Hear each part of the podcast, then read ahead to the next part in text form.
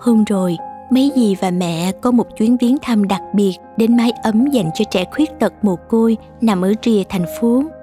Tòa nhà nằm bình yên trong một con hẻm nhỏ, nhìn bên ngoài trông không khác gì một ngôi nhà kính cổng cao tường bình thường. Nhưng khi đi vào mới biết ở đây là nơi chở che cho bao đứa trẻ khiếm khuyết nặng nề mà cuộc sống đã suýt bỏ quên các bé có những phần sức sẹo mà mẹ nhìn vào là thấy ngay, như chân tay mất mát cuộc sống còng queo, mắt mù mờ, hộp sọ méo, hàm hở. Nhưng phần không lành lặn đáng thương hơn cả ở rất nhiều bé, chắc chính là về trí não.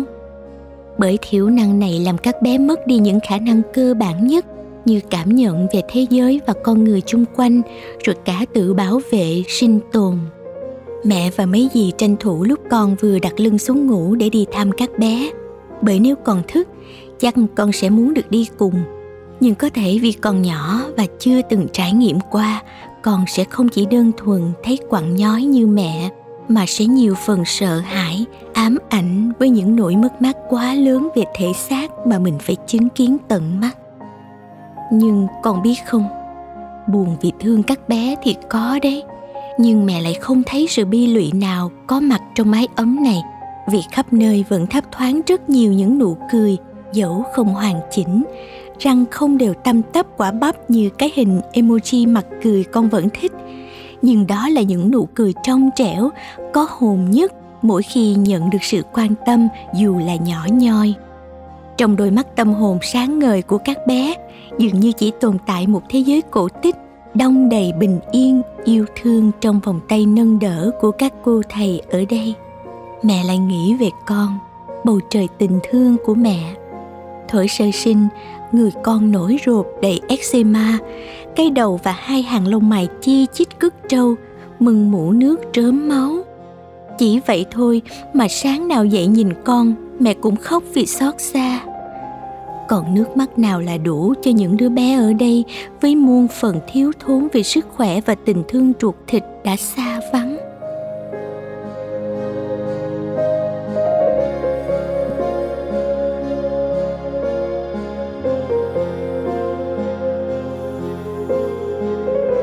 Bé lớn nhất nhà, nay cũng đã gần 30 hai tay cục chỉ còn hai cùi chỏ, nhưng đi lại tiếp khách thật gọn gàng và cặm cụi tuy kiệm lời, nhưng ánh lên từ đôi mắt này là những tia sáng hiền hòa đến từ một trái tim thật đôn hậu.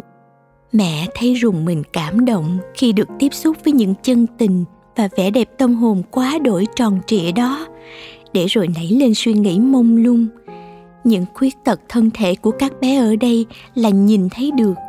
Vậy còn những khiếm khuyết và tổn thương tâm hồn thì sao? Như nhiều bạn nhỏ ngoài kia, non lành mạnh, vẫn sinh hoạt học tập bình thường, nhưng dường như vẫn đang co mình che giấu những khuyết tật tâm hồn nào đó. Để hiện trạng sức khỏe tâm lý tuổi trẻ hiện nay lại phải báo động, nhức nhối đến vậy.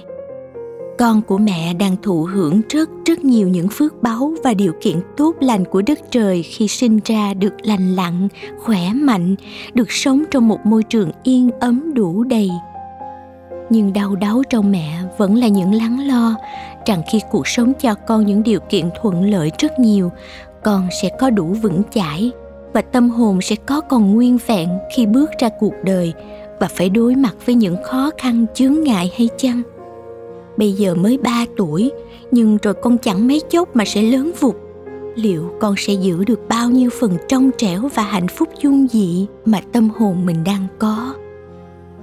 Trong cuộc sống vốn dĩ liên tục biến chuyển và đổi thay, mẹ với bản tính lo xa vẫn lắm khi có cho mình những mối bận tâm dài hơi về tương lai của con sau này.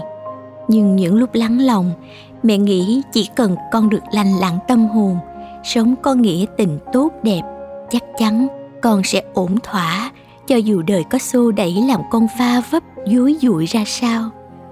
Bây giờ con vẫn còn thơ ngây ba mẹ vẫn đang nắm tay dìu dắt con từ những cái thấy, hiểu và trải nghiệm. Tuy chắc chắn cũng còn chưa thấu đáo, nhưng cũng là của chính ba mẹ. Nhưng mai này lớn lên rồi, mong con hãy tự mình nỗ lực và gìn giữ cho tâm hồn mình. Con nhé.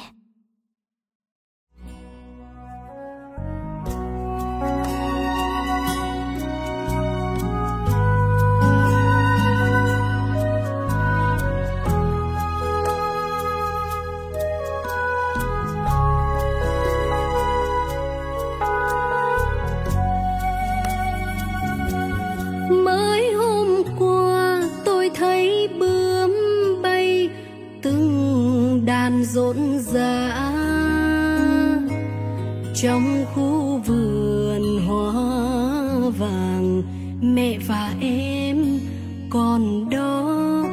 Gió chiều như hơi thở, mơ gì?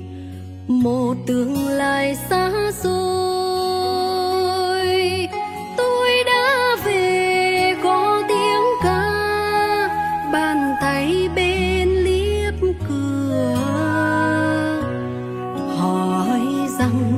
Gió thì thầm, em hát ca, hãy là nụ cười, là đóa hoa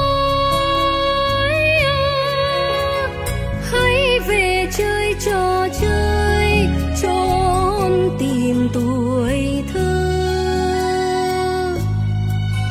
Ngoài kia trăng đã lên, ngoài kia vươn cái hoa vàng. Hãy là nụ cười, là đóa hoa hãy về chơi trò